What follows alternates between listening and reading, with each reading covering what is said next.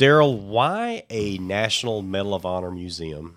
Why in Texas? And is this the only one? Yeah, it's a great question. There are a couple smaller Medal of Honor museums that are that are out there across the country, and there's obviously some museums that have you know exhibits that are focused on the Medal of Honor. But a National Medal of Honor uh, museum, this will be the first one. Uh, Arlington, Texas, currently being constructed right now. It's actually a three prong project. It's going to be a museum and an institute, a leadership institute, co located in Arlington, Texas.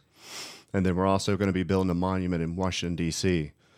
But uh, surprisingly enough, there there's not a National Medal of Honor museum. Uh, so so we're going to be the first one. So this is the National Medal of Honor Museum Foundation. Is that right? Well, the foundation covers that three prong project: the museum, the institute, and then the monument. Okay. But the, yes, the National Medal of Honor Museum will be built in Arlington, Texas. Uh, it's going to be right beside AT and T Stadium, uh, Globe Life Field, where the Texas Rangers play. So it's an ideal location. They did a nation uh, nation nationwide uh, search for the location. They looked California, Texas, Colorado. It actually boiled down to uh, Denver, Colorado, and Arlington, Texas. Uh, fortunately, Arlington, Texas won out. Did Jerry Jones have anything to do with that? Uh, yes, uh, he sure did. His family, huge, huge patriots. That family, I can't, I can't say enough great things about the Jones family. Uh, his daughter, Charlotte Jones, is the chairwoman of our board. Had a meeting with her today, actually, for a few hours uh, on finishes at the museum. Uh, such great attention to detail. But yeah, the the Jones family have donated twenty million dollars uh, to the foundation. So they're huge supporters. Yeah, huge supporters. But the Texas area, I think everyone knows, you know, stereotypical Texas is a very patriotic state, which is true. But we're so strategically located close to Dallas Fort Worth Airport, Dallas Love Field, you know, the, the Dallas Fort Worth metro area is like the fourth largest um, metroplex in the country. 8 million people. Uh, Texas just hit 30 million people for state population, uh, which, you know, is followed by, you know, California. Uh, they've been over 30 million for some time now. So I think pre COVID, Texas is getting 50 million visitors uh, to that area. Yeah. So there's a lot that went into that decision when it actually came down to Denver uh, versus Arlington. And uh, talking to some of my colleagues that have been there for a while, it's kind of interesting that it was the Jones family pushing for this project, uh, Arlington, Texas, versus like Peyton Manning and some of the big names from Denver. Uh, so that interesting dynamic. But fortunately, we went out. Yeah. You have to be a little bit of a Cowboys fan, Troy. You got like you like the Cowboys a little bit. Yeah. Well, you got to. Yeah, we we definitely have to be Cowboys fans. Um, I feel like, I mean, we just had our salute to service uh, game in December, where the National Football League, you know, remembers and uh, honors our military folks. So um, we had a great, uh, we had some Medal of Honor recipients that showed up. I think like fifteen to seventeen uh, Medal of Honor recipients that were there for the game, and it was extremely powerful. So, what can someone, if I was going to visit it, which I will when it's open, what should I expect? And then what should a Medal of Honor recipient expect when they go to visit? Yeah, you know, it's interesting. Uh, we have a podcast. If I could give a, a little plug to our podcast, uh, podcast, it's called Mission Inspire. And for the past few podcasts uh, that's been done, we've had we've had some of the living Medal of Honor recipients uh, that have been on there. And it's, you know, short short podcast, 30, 45 minutes. And it's interesting to hear their feedback when Mo Barrett is the is the podcast host and she says, "Hey, you know, she's talking to a you know a Medal of Honor recipient, like, "Hey, what do you want to see when the museum's built in Arlington, Texas?" And they really, it's less of you know the the action that happened in Vietnam or Iraq or Afghanistan. You know, they want to talk about those values. We we talk a lot about six values: courage, sacrifice, commitment, integrity, citizenship, and patriotism and they they are interested in those values. Uh, they're interested in education. They're uh, they're interested in character development with the youth. Like that's their angle. That's what they're really. That's not, that's what they're really big on. So I just think that's an interesting, you know, that's an interesting way that they look at it. But for someone like you and your family that comes down, it's not going to be like a typical museum that you might think. Going through the exhibit deck, uh, we're going to have like 30,000 square feet. It's not going to be chronological. Like when you first get up there and you start walking around, you're not going to hit the Civil War time period and then, you know, end up at GWOT, Iraq, Afghanistan. It's going to be more biography, uh, more stories and the values. and we're going to focus on some key recipients which is really hard to do for our content team to to really Yeah. get those recipients that will will resonate and and to hear their story and to be inspired by their story. I think it's going to be really powerful. So, which Medal of Honor recipient or recipients resonates most with you, or do you kind of, I don't know, maybe you got a favorite or something? Yeah, Who it's a stands great yeah, it's a great question. You know, I tell my colleagues on the staff all the time. I spent 26 and a half years in the army. I was only ever around one Medal of Honor recipient, and that was Bob Howard. Uh, he was a Vietnam era Special Forces Medal of Honor recipient. Absolute beast. I think that was, I was maybe 10 years in the service. So that was the only one in 26 and a half years. And that was just at a function. And it was like, hey, don't talk to this guy. Don't ask him for a picture. Don't ask him for an autograph. Just stay away from him. But that was the only recipient I was ever around. So now that I'm at the foundation, we see a lot of the recipients. We interact with a lot of the recipients. So that's always that's always interesting for me. But as far as trying to pick out one recipient, I mean they're all just you know amazing, amazing, humble, humble people. Kyle Carpenter, uh, Marine Corps youngest uh, living Medal of Honor. He's still the youngest. Yeah, Okay. uh, he comes to mind, and he's just such a humble guy.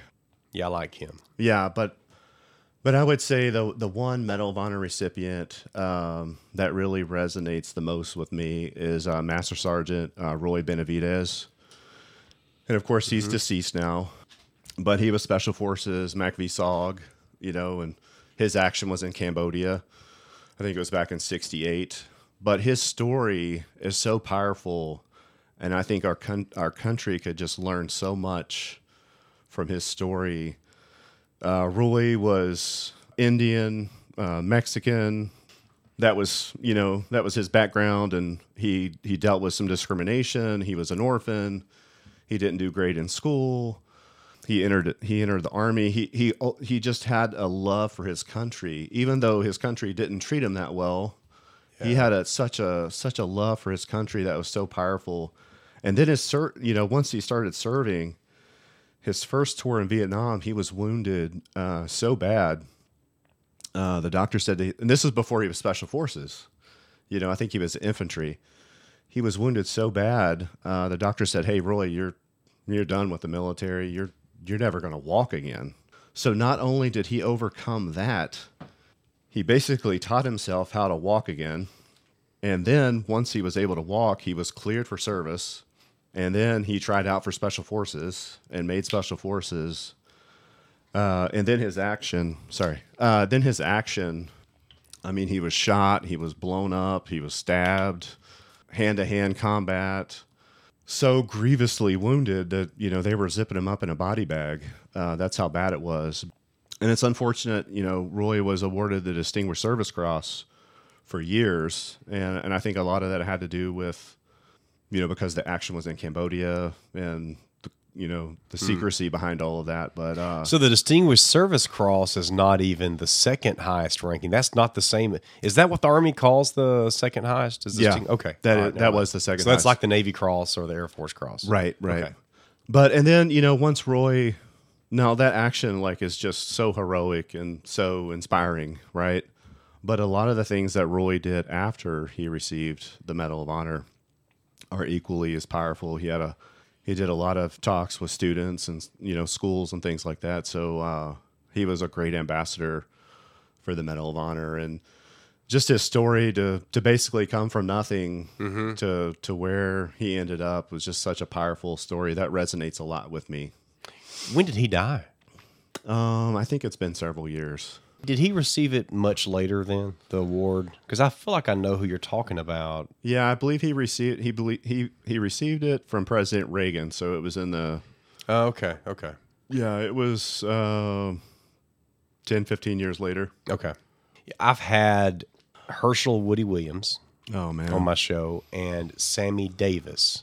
I think those are the only two Medal of Honor recipients I've had. And Sammy Davis, thing I remember about him the most is he was talking about when he came home from the war, from Vietnam, and they were in San Francisco, and all the protesters were there. Hmm. So imagine what they've come from. And then here he is in his own country, and he's not as safe even. And I said, did you look him in the eye? And he said, I looked every one of them in the eye. It was awesome the way he said that when I was talking to him. yeah. And then Woody Williams, obviously, he's got the West Virginia connection like you. Yeah. And that guy was so funny because he, you know, he was a country boy and he he didn't know where Japan was. He'd never heard of it, I don't think. And he was like, I didn't know where California was. I mean, he was just like, I'll join, I'll I'll join and uh I'll go wherever. Okay, wherever that is. Yeah, let's go. And here he is, ends up getting the flamethrower. Have you, do you know about him? He has a flamethrower. Yeah, Nobody on- even on teaches- Iwo Jima. yeah, nobody even teaches him how to use it. He has to.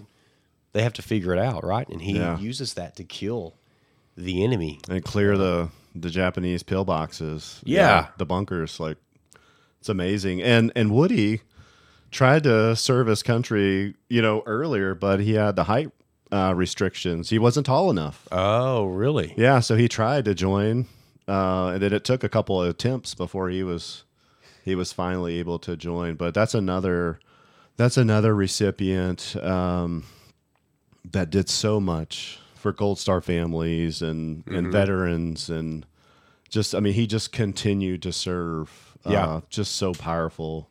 That Well- was a big hit. If you're in town and have free time tomorrow, you, you may want to go down to the the park. There is the Gold Star Family Memorial that, of Woody Williams Foundation that they that they put up in um, October of twenty. Which park? Which what park, park, is that? is that? The- it just the Veterans Park? It's downtown. We're I'm going to that Veterans Museum tomorrow. I think it's a Veterans Museum somewhere around here. Well, there's something down. I'm, I'm already forgetting the name of it, but it's got some. It's got several statues. It's got some aircraft. It's all outdoors. It's right off one of the interchanges of the interstate there, the Parkway. But uh, I believe it's the it's Veterans Memorial Park. I think is what you call it. And there, and then Woody's the Gold Star Family Memorial is in there too. Yeah, so that that had to have been a really cool experience to talk to to talk to Woody and, and Sammy. That's that's really cool. Yeah, yeah. Sammy uh, and I have a mutual connection because I've been out to California a few times to speak, and uh, and you know what's funny is a lot of us. I hear I'm from Alabama, and you you hear this, you hear California, and you think they don't love our country, that kind of thing. But Right. man, it's not. I mean, yes, there's there's some of that, of Sure. course, but up there in that area where I've been several times, I mean, they are the most patriotic, God fearing, just military loving and supporting people I've ever been around. A lot of farmers. It's up there in that Central Valley. You know, you get you get it's basically 80 miles east of San Francisco. Just awesome people. Yeah, And um, Sammy is from up in that area, and and so yeah, it was, it was great to talk to him. yeah. I mean the the whole stereotyping. I mean, I'm coming to Alabama today. I haven't really spent a lot of time in Alabama, so I didn't really know what I was getting getting myself into. But this area, I mean, I've only been on the ground for a few hours, but man, this is a great area. I was making jokes pulling into the neighborhood, like, "Hey, if my is my car going to be safe?" I, you know, obviously I knew it was going to be safe. It's a great neighborhood, great houses. Uh, just man, it's a cool area. I'm excited to go drive around tomorrow. Yeah, yeah, it's a pretty area. Yeah, Uh, so, what else about the Medal of Honor Museum do do you want people to know? Because you're traveling the country now, talking about it, I think, and, and pumping it up. yeah. Uh, Chris Cassidy is our president CEO. Uh, interesting background. We were talking a little bit about it before the show, and hopefully uh, we can get Chris on the show at some point. Yeah, I think he'd be yeah, a that'd be great Yeah, Chris, uh, former Navy SEAL, NASA astronaut, MIT grad, great guy. He's leading the way, but he's our primary primary spokesman. But you know, we're just trying to get the word out. We're still fundraising. Uh, we still have a lot of money to raise. Uh, well, we're like forty million plus that we still need. So, So that's an ongoing effort. We need more friends. We need to get the word out. That was one of the things I learned uh, when I worked at the Museum of the Bible. Uh, I was there during construction phase, grand opening and opening. And even though we were building this museum, this $550 million museum in Washington, D.C., a couple blocks south of the Capitol, you know, we'd been there for a couple years. People still didn't know. Like, you could drive like a mile away, and it's like, you guys are building a what in Washington, D.C., a museum of the Bible? So, yeah, definitely, I think uh, the best thing that we can do is continue to talk about the foundation and the museum and get the word out. But I think a lot of people, you know, the education, the character development, the values, you know, something that's unifying, uh, not dividing, you know. Uh, this transcends politics. It's not like every Medal of Honor recipient is a conservative or a mm-hmm. Democrat or, you know, this transcends politics, bipartisan. We want to bring people together. We want a wholesome place where you can bring your family and get a great experience and just be like, wow, that was awesome. What are the rules? Let's take Kyle Carpenter for instance. Could be anybody. He's young. I don't know what his rank was when he was when he was injured and received and later received the Medal of Honor. Let's say he was a I don't know an E three. I don't, I don't know what it was, but if you get the Medal of Honor and you're physically able to go back into service, what are the rules there? When do you wear the the medal? When do you not? And how do people treat you differently? How does that work? Well, I, I think some people treat it different. You know, we still have three active duty uh, Medal of Honor recipients uh, that are still serving. So I do think that the Department of Defense wants to try to, you know, keep our recipients safe and, and alive, obviously. They don't want to put them in harm's way. So I think there is some considerations there for our active duty, you know, still still serving recipients. But as far as some of the certain rules, I'm I'm not really for sure. Just being around some of the recipients, I know some are fine with wearing the the Medal of Honor around their neck, and others don't really like to wear it that much. So should we move on? Anything else on the Medal of Honor? Yeah, you can go to our website. I mean, like I said, we're still looking for friends. Uh, we're looking for partners. Uh, I'm I'm uh, wearing Black Rifle Black Rifle uh, Coffee Company shirt today. They're they're one of our big partners. Haven't had a chance to meet Evan Hafer yet, their leader. I've met Mat Best. I've, I've met him uh, a couple of times. Mat Best, uh, great. Those are just great dudes, uh, great patriots, and and we have a strong partnership uh, with Black Rifle, and and we're very appreciative of that. But you can go to our website mohmuseum.org. Uh, you can see what we're doing. You can see the the three different parts of the project: the museum, the institute, and the monument. We have a little uh, little gift store on there if you want to buy some uh, some hats or something like that. Uh, some coffee mugs. We're always looking for for donors. So so yeah, check it out. That's one of the hats right there. It's one of the Yeah, coins so too. let's see if I can get this on camera. yeah, if you want a hat, uh, coin, that, and then we yeah. have the pins too. Yeah, So you got, got- some pins, and then Got some swag there. Yeah, nice to have that coin. Yeah, it's a really it's a really neat coin. That's a very very popular item, the coin and the coffee mug for sure. Yeah, I appreciate that. And you can follow us, uh, the folks out there listening. You know, you can follow us on social media. Uh, there's not a lot of Daryl Lutz on LinkedIn, so if No. you wanna if you wanna follow me on LinkedIn, I do a lot of updates. Yeah, I, you're very active. on. Yep, I typically do. Uh, I try to do one major construction site update, you know, at the beginning of the month. So I have a really neat one for March that's going to be coming out. So yeah, if you guys want to follow me, follow the National Medal of Honor Museum Foundation on all the socials. I'm only on LinkedIn, so I don't see what else is going on. But we do have a lot of we have a lot of stuff out there if you want to tune in. What about those shoes? I was wanting a pair of those shoes, those red, white, and blue. Those Yeah. were- I'm kidding. I'm, kidding, but those are awesome. Uh, you've been. I don't know what the connection is there. Or Yeah, so that's Darren Davis. That's someone I'm connected with uh, on LinkedIn. I'll give Darren a, a shout out. He's he's supporting Woody Williams Foundation and the Congressional Medal of Honor Society. So the proceeds from those shoes uh, are going back to those foundations, and, and we do have a relationship. He sent. Uh, you might have seen the picture on LinkedIn. He sent Chris and I a, cop, uh, a pair of those shoes. So So those those are some really cool shoes, and maybe I can reach out and get you guys No, no, connected. Yeah, Yeah. no, they are great. That's a that's a great gift, uh, and so I, I love them. yeah, those are really cool. Let's see. Let's move on to let's go on to you, like prior to the National Medal of Honor Museum Foundation, maybe way prior. You have a career since the Army and before now, but you were in the you were in Special Forces, the Green Beret.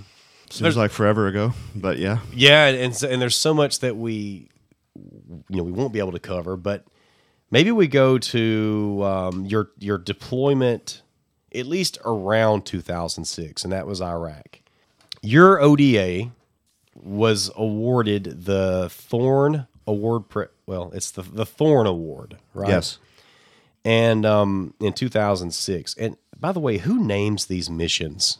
We got Operation Thor's Hammer. We got Loki or Loki, We we named those missions. Parliament, Hi- Heike. I don't know what, what how do you say that one? Yeah. Anyway, you've got a, lo- Operation Omega. One of these. So this is all. Is this like a 12 month deployment? No, this was uh this was January to August of 2006. So it was eight month deployment, Oh, okay. and it was a very very interesting deployment for sure. and it was. I mean, you were super active. Oh yeah, oh yeah. Uh, We were after it. So this one, Operation Parliament, it says y'all received time sensitive information of the abduction of a female Iraqi parliament member. Yeah. And I'll just skip down and basically y'all got messages to the kidnappers that it was in their best interest to release the hostage to avoid further offensive operations against them. The hostage was later released unharmed. What was said, because they, they tone it down here, it was in their best interest, but what, what was said and how did y'all get them to listen and to release her? Yeah, interesting story, and we have to leave some some things out because Yeah. of sensitivity. But what happened on that? We got the information. It was time sensitive, so we, you know, special forces is known for their planning and you know the preparation and all that. So time sensitive, it kind of takes away all of that. It's like, hey, we have to go. Like we have a location of a hostage.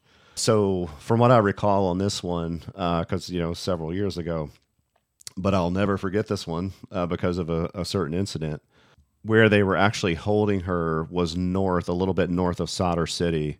So just an absolute rat nest of an area. And we we linked up quickly with our coalition forces and we said, "Hey, we have a time sensitive target. We have an Iraqi hostage. This is where we think she is." And the, you know, our our army counterparts are like, "You're you guys are going to need tanks." And it's like, well, if we have tanks, then as soon as we start getting close, like we're we're not going to have a shot. So we're going to try to do our vehicles, and we're going to kind of do an offset, kind of like a, a a VDO, a vehicle drop off, and we were going to get close and kind of walk in. Is this an urban area? Oh yeah. Okay. Oh yeah. Oh yeah. It's urban. So our tanks were like, okay, but it's a rough area, you know, IEDs and all, you know. So we had a lot of threats that we were dealing with, and Now, that's sorry, Daryl, to, to understand Iraq at this time in 2006, I think it was it was very very active and very dangerous, wasn't it? Wasn't Yeah. it a very yeah. busy It, time then? it was dangerous, violent time period. We got there in January, and you know, Iraq was just dangerous as is. You know, when we got there, 22 February of 2006. Sunni Al Qaeda since bombed one of the largest Shia mosques in, in Samarra, and it ignited a civil war in Iraq. So, on top of everything that was going on, all of the violence, just as is with a war zone, then we had a civil war that broke out on the 22nd. So it it like made everything's everything like a million times worse. I mean, it was it was terrible. Sunnis killing Shia, Shias killing Sunni everyone hated us. That was like the one thing that they actually agreed on that they all hated Americans and let's kill Americans. So it it totally it was a game changer. 22 February 20, 2006 game changer. Uh, and we were in Baghdad, right at the center of gravity. Um, so yes, you're right. It's a very violent, dangerous time period. Uh, a lot of lot of killings and kidnappings and torture, just unimaginable things. So going back to the mission, uh, we were we were getting close to the target, and we hit an IED, uh, improvised explosive device. And uh, I was listening to a podcast the other day, and and they asked the guy like, as far as like, man, what the one time that you like really had some fear, you know? And I'd say for me, that was probably it. You're you know, saying when you hit it or before you hit it? when we hit it. Okay. Yeah, because I was the third vehicle. Our first vehicle hit. Actually, the IED hit the first vehicle, but I was the third one back. But still, being part of that, so close, and you see it, it's kind of like you have a. I'm sure it was only a couple seconds, but you're just there, and you're like, "Wow, we just hit an IED." You know, it's you don't forget that. Uh, you don't forget that feeling, and Probably the taste and smell too. yeah, right? the explosion and the sound and you know bodies and you know all of that stuff going on. So at that point, it was like, get those tanks up here. you know, uh, we're getting close. We're going to need these tanks. But we pretty much blew the target at that point. You know, they that that was the reason. You know, they had the early warning and Yeah. they knew that we weren't going to be able to get close without them knowing. So, uh, but they knew that we were coming. That we were after. We wanted this person back. Uh, she was important. Had you already given them the message? Oh no, no, okay, no. they didn't have it yet. All right. Yeah, they didn't have it yet, but but they knew they're like, hey, we know who you are, and we're coming. We just got a little off track on this one, mm-hmm. uh, but we were able to use our network, and I can't really get into specifics, but we were able to use our network to communicate and kind of send a signal like, uh, you don't want to do this, and it worked.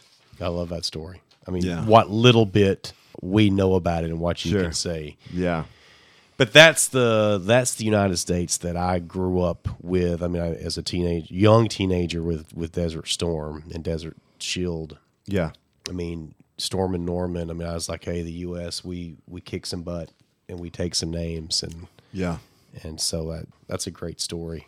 What are some of the leadership lessons that you learned in, from Iraq, and, and how many times did you go to Iraq? So I had four rotations to Iraq. I was there, and you know, one of the rotations, it, you know, I was there 2003. And then my second rotation was 2004 to 2005. Uh, so that was my second rotation, and then I started. You know, I was somewhat senior uh, when the war broke out in 03. For 06, I was a team sergeant, so I was leading a Special Okay. Forces Operational Detachment Alpha in 2006. So that you know we were in Baghdad in 06, and it was you know Donkey Kong crazy. Uh, I was a team sergeant in 2007. That was another six to eight month rotation where we did um, man we did a lot of damage uh, that rotation as well. So yeah, I did four four trips to Iraq. Golly. Yeah. What are some things that stand out though with what you what you learned? I would say uh, I actually I wrote some of them down before before we came in today. But you know, leading by example, I think was was a big one. And what I mean by that, you know, in 06 and 07, I was a team sergeant. You know, so I was senior, but I still took turns being a gunner in the turret. You know, I wasn't always sitting in the up armored Humvee mm-hmm. driving the streets of Baghdad, which is a totally crazy different experience when you think, all right, we're we're going to get in a vehicle and we're going to drive on this road, and there's a chance that we're probably going to get blown up. I mean, you really have to wrap your mi- mind around that, and That's you have what to I, I can't. I mean, Troy, can you imagine that? I, I think about that all the time. The enemy, lots of times, they know the path you take when you leave your base, oh yeah, and every day are you going to hit one? And I don't care how up armored your vehicles are, and, and that's a great point. I want I want to I'd like to touch on that one. Do it. That's a great point. Because we were playing chess this whole time, like it was PhD level chess. You know, we started out like when we did the initial invasion into Iraq, we had Toyota Hilux trucks. You know, they there's no armor yeah, at all. And then, you know, we had the Humvees and we took the doors off.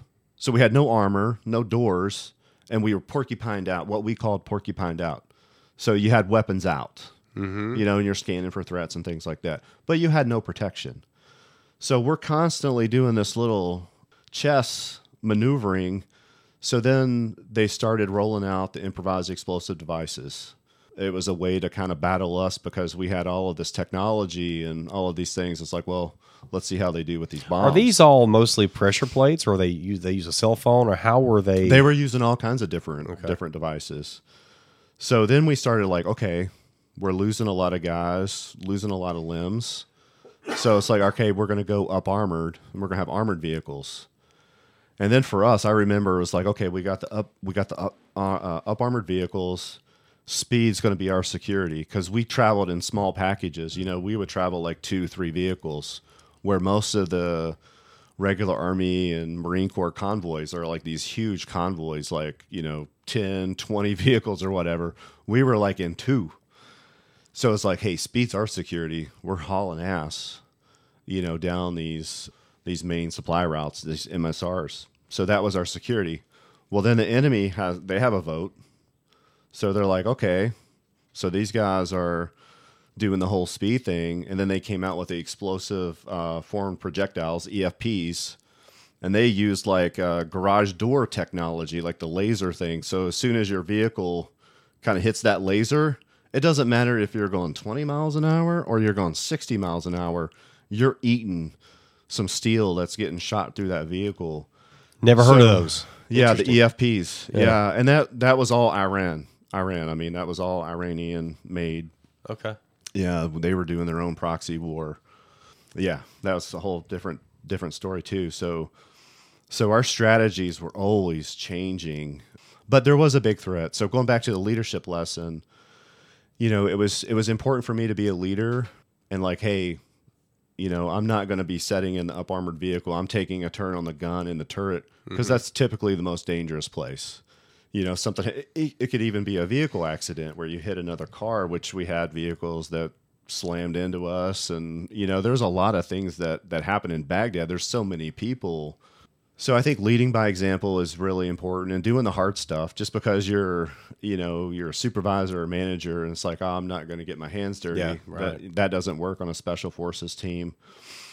A big lesson I also learned: control what you can control. You know, there's some things, and I have to remind myself. You know, in my current role as the chief of business operations, I, I constantly have to remind myself because there's some things that are just outside my control. I need to focus on my job you know, do what I'm supposed to do, and I can't worry about, mm-hmm. you know, what someone else is doing. I just Do you gotta- ever say, "Hey, nobody's dying, nobody's losing a leg today, so I think we're all right"? I, I oh yeah, oh yeah. I say that to you know because because Chris Cassidy's my boss and he's a former Navy SEAL, so I'm like, hey man, I think we're all right. You know, no one's shooting at us, so Yeah. we're good, right? And he's like, yeah, of course. So yeah, we do kind of have that little joke inside because there are things that pop up, you know, with you know, there's different politics with nonprofits and stuff like that. So so yeah, that is definitely something that we've said to Okay, each other yeah. probably at least five times. But control what you control. Uh, you can't fake preparation. Uh, courage is contagious. Calm breeds calm is a is another one. I think that was a huge uh, lesson, and I think that applies on the civilian business side as well. Calm breeds calm because if you get people all excited or there's something going on, and then the leadership starts freaking out, then the staff's going to start freaking mm-hmm. out. You know, so that was always important because we were involved in a lot of engagements. I mean, where we were at in Baghdad, you know, 06 and 07, we were both in Baghdad, but particularly 06, we were on the east side of the Tigris River and it was just, I mean, it was Donkey Kong. It was the wild, wild west. So if you were really going to be getting high stress and, and all of that, like, you know, the guys see that, then Yeah. they start getting into that. But mm-hmm. if the leader's calm, calm breeds calm, you know? hundred percent, hundred percent agree with that.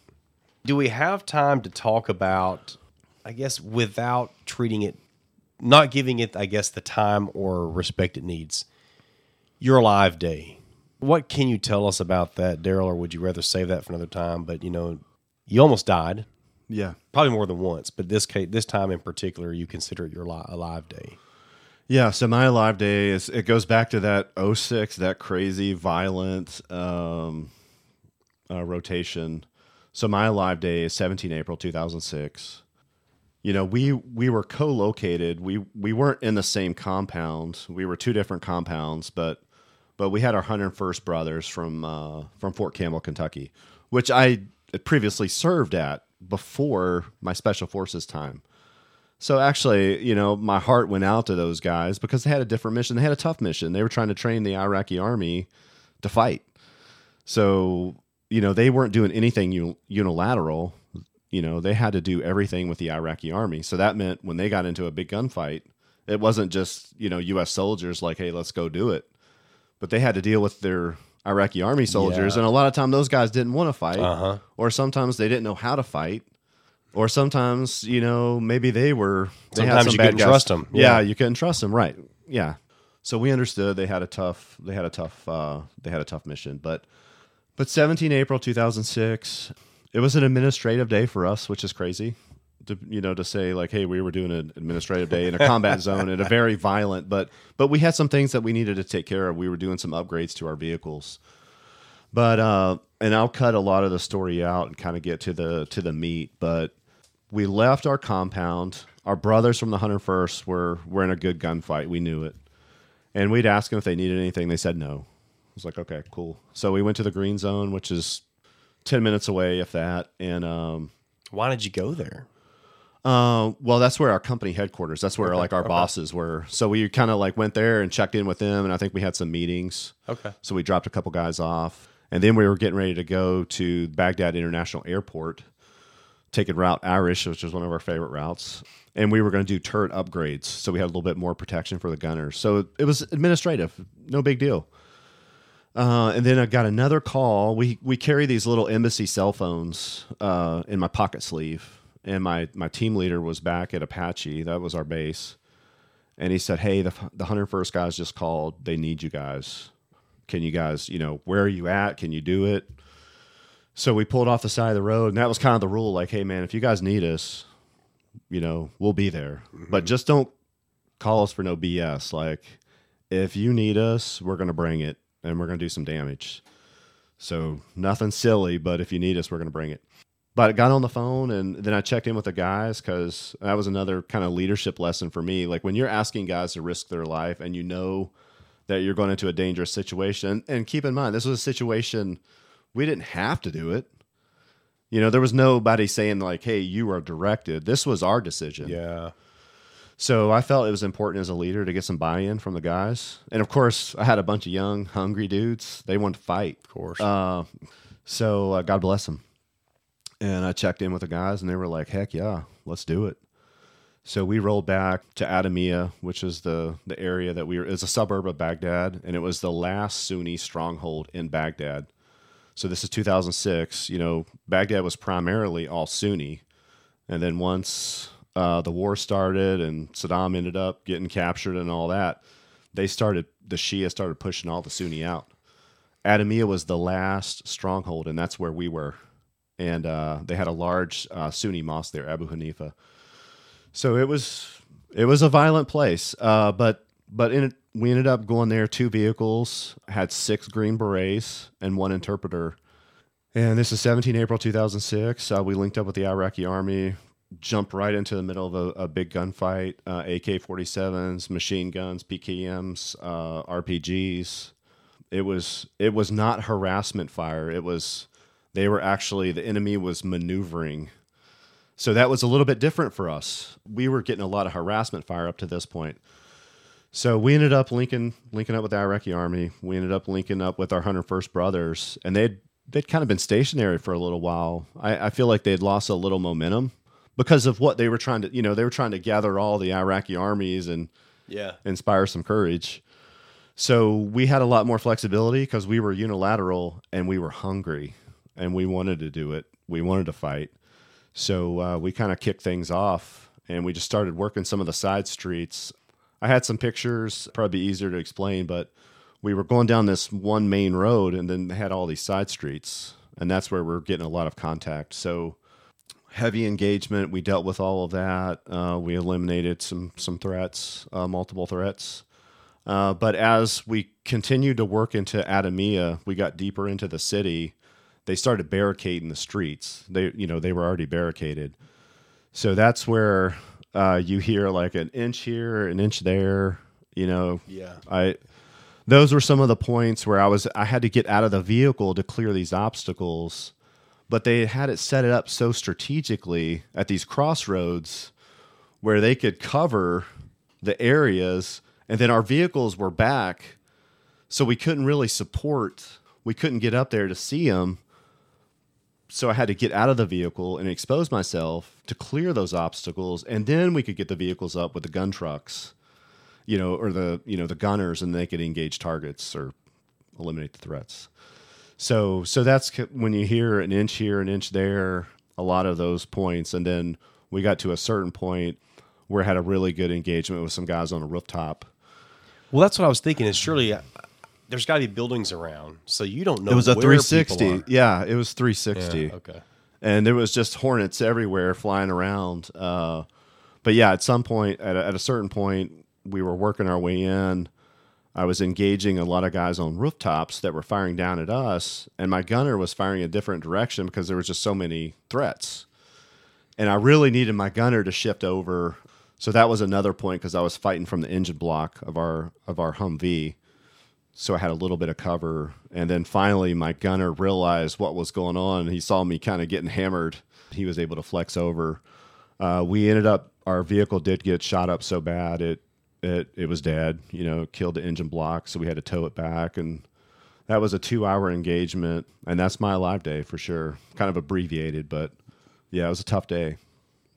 I'm sure. Yeah, Very abbreviated. day. So, did you practice calm calmness that day as a leader, or is that one of those times where maybe you learned that you had to be calmer?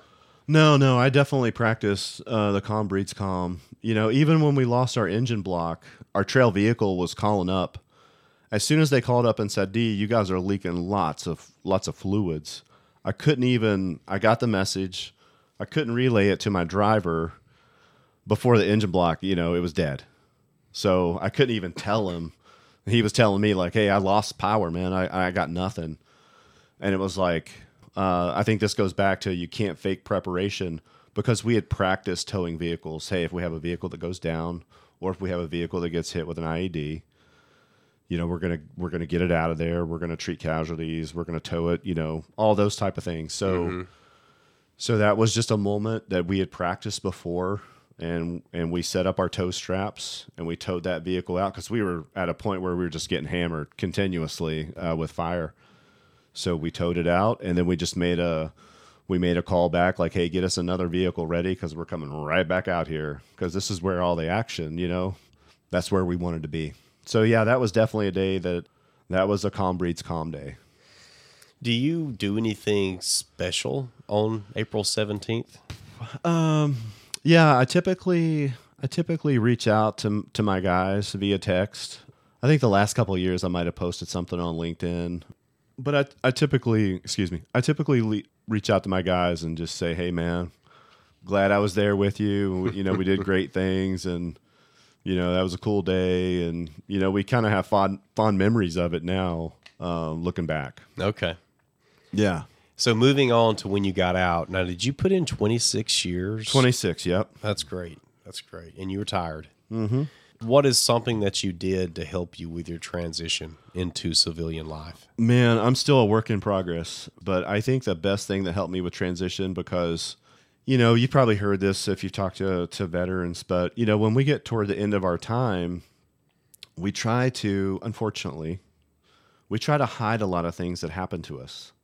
And we don't want to talk about it because we don't want to get removed from the team or or maybe be viewed as Yep. weak or it's like, "Oh, this guy has PTSD or TBI or he's going through a divorce. You know, we don't want to be viewed as weak, so we keep a lot of that stuff bottled up. So toward the end of my time, you know, it's like, okay, well, I'm getting ready to retire. I need to do all my retirement physicals, and uh, I went to a TBI clinic. Uh, it's called Intrepid Spirit at Fort Bragg. I didn't know I had TBI. I went to the clinic thinking like, I'm just going to go to the clinic and they're going to check me out and say, hey, you're good. And it's like, hey, dude, you have TBI. And I'm like, what? So this is toward the end. So I was, I think they were giving me trazodone or something. I was, I was on magnesium and trazodone and had, I had a bunch of head, I had a lot of headaches and I was on all these things and I was like, man, I don't want to live like this. I don't want to, there has to be something else I can do. And I think the biggest thing, what I'm getting at, the, the biggest thing that really helped me was, was just trying to stay active, you know, to do, I do a lot of treadmill work. I'm, I'm a work in progress, but I think the fitness thing, uh, for me, it's, it's probably a lot more mental maybe for me, but I, I I like to be active. I just got my wife and I we just bought an elliptical because I was getting a little bored with the treadmill. But that was important for me because I think I, I went through some time periods where I was up and down, you know, weight wise and some other things. And it was just important for me to try to keep the fitness, do something. And that's really helped a lot with the headaches. I don't take trazodone or magnesium, any of that stuff anymore. Do you think it's more? Is it the getting the heart rate up? Is it building the muscle? Is it? Do you do it alone, or do you do it with your wife or with Yeah, I- I- buddies, or, or I do it alone. I have a garage gym. I think you- the that's whole- what you prefer? Yeah, yeah, yeah. Uh, I mean, I've done the gym stuff before, but after COVID hit, or during COVID, I was like, man, once we move from Virginia and we go to Texas, like I want to. I want a bigger place. I want a movie room. I want Yeah. a garage gym. You know, there was a lot of things because of COVID specifically. I was like, I want to be prepared in case we have to go through this nut roll again. But, but that's something that really I think it, it helps me probably more mentally than anything else.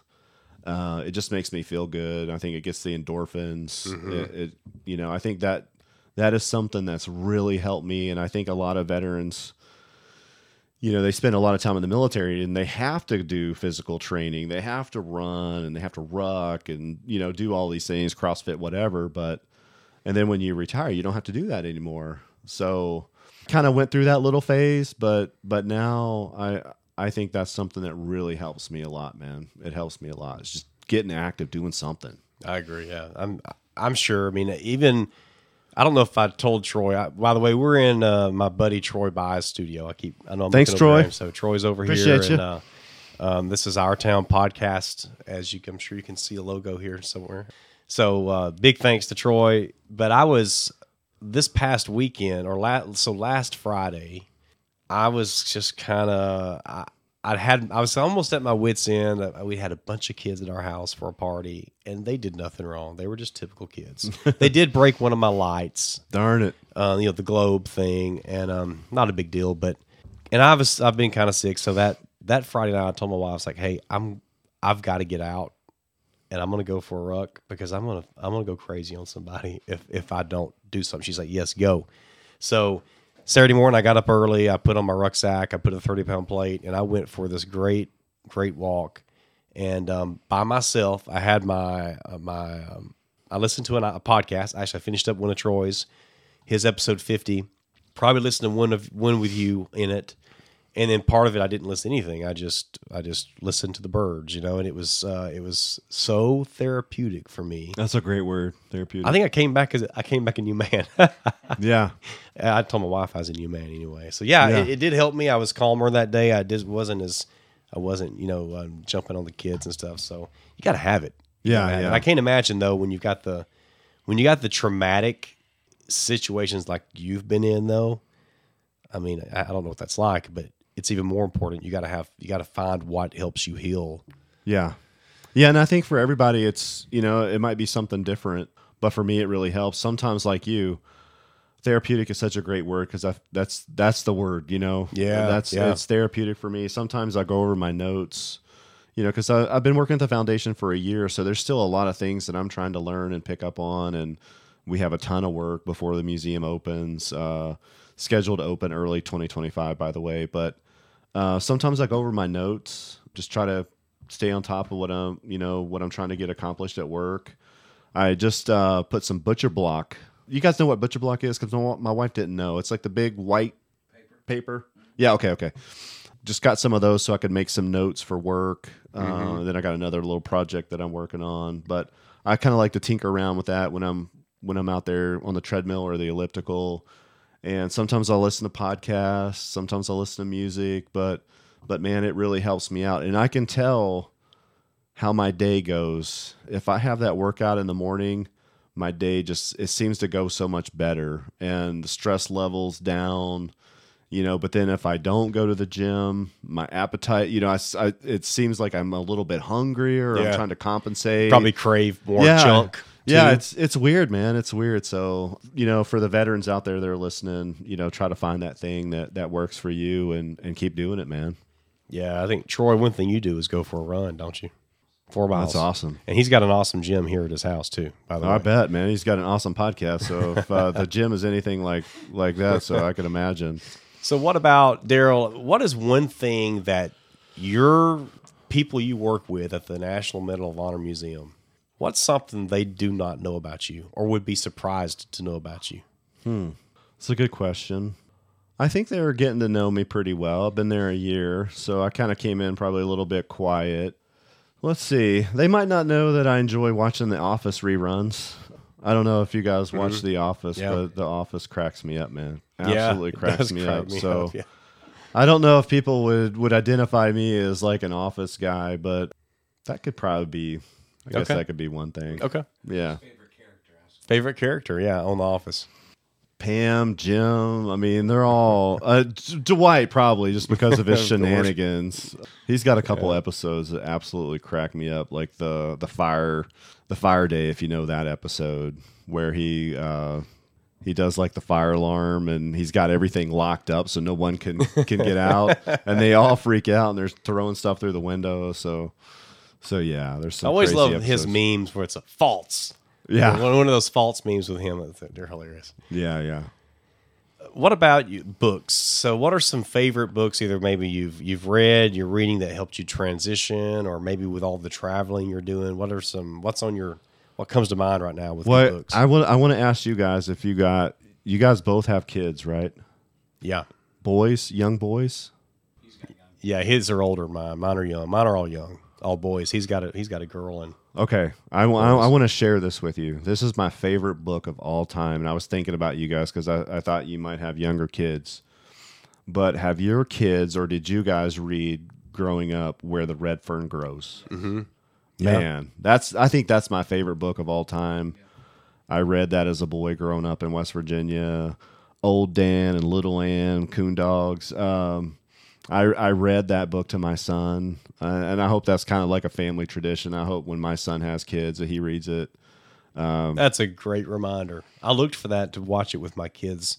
No, man, years you, ago, you want to do the book first. Yeah, well, I know we couldn't find it. So anyway, thanks for the reminder on that. Yeah, man, where the red fern grows. But a couple books I, I read recently. I was talking to you about one, uh, Fear, Fearless. Help me pronounce his name. Is it Eric Bleem? Blehm, yeah, Blehm. Eric Blehm wrote it. Yeah, Yeah, I sent him a text uh, when I landed. Uh, he didn't respond. He's probably busy.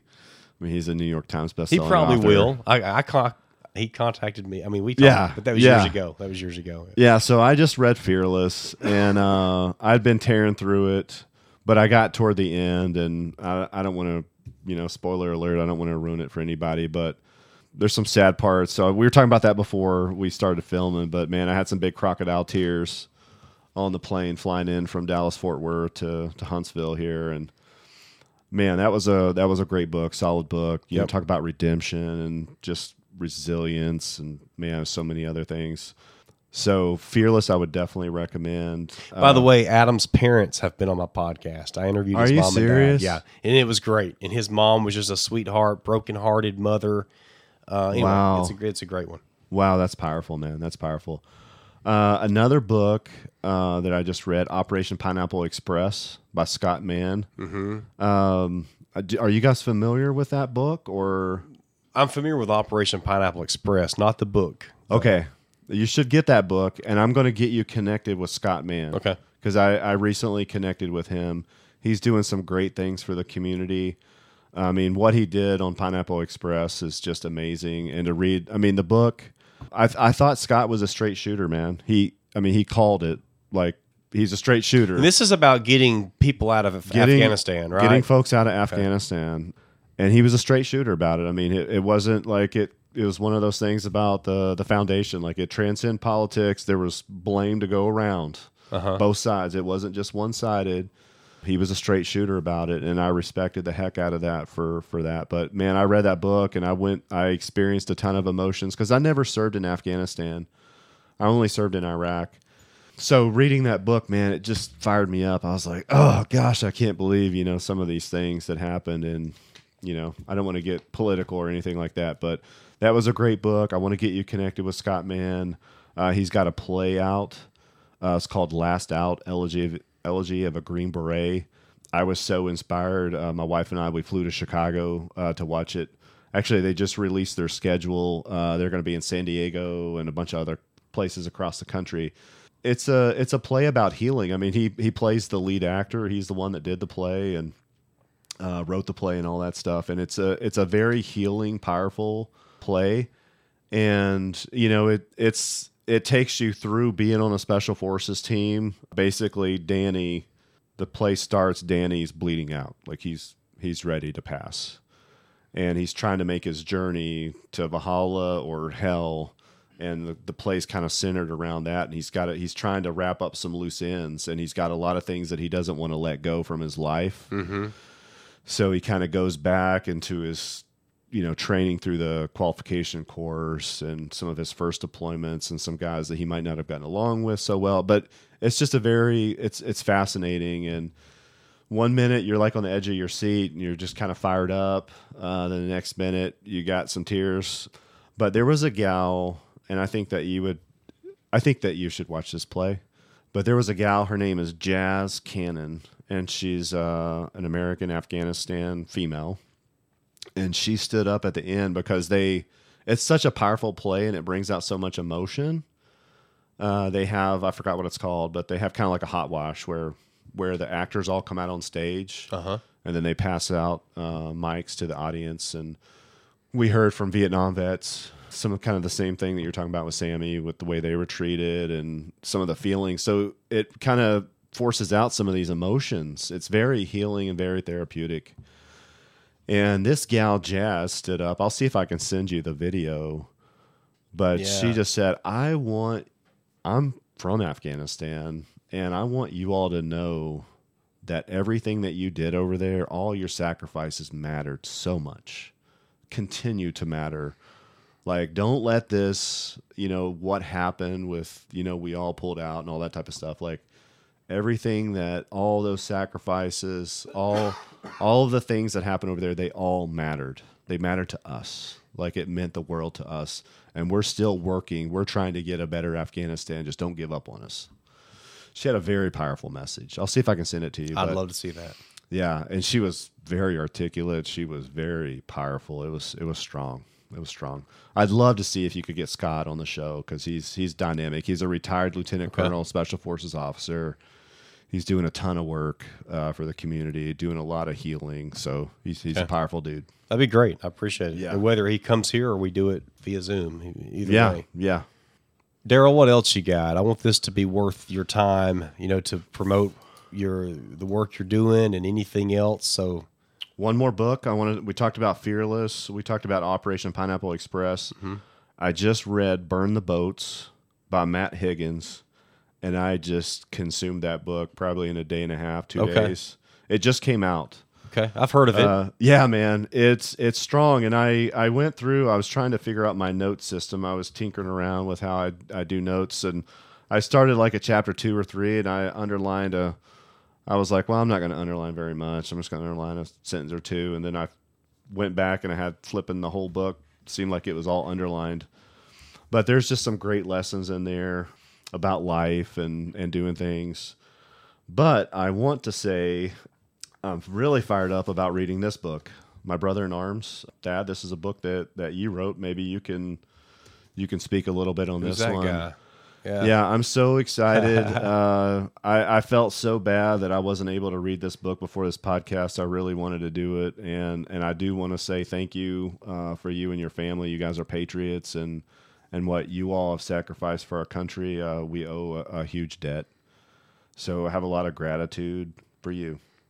Thank so you. So if you could talk about this, Thank that you. would be amazing.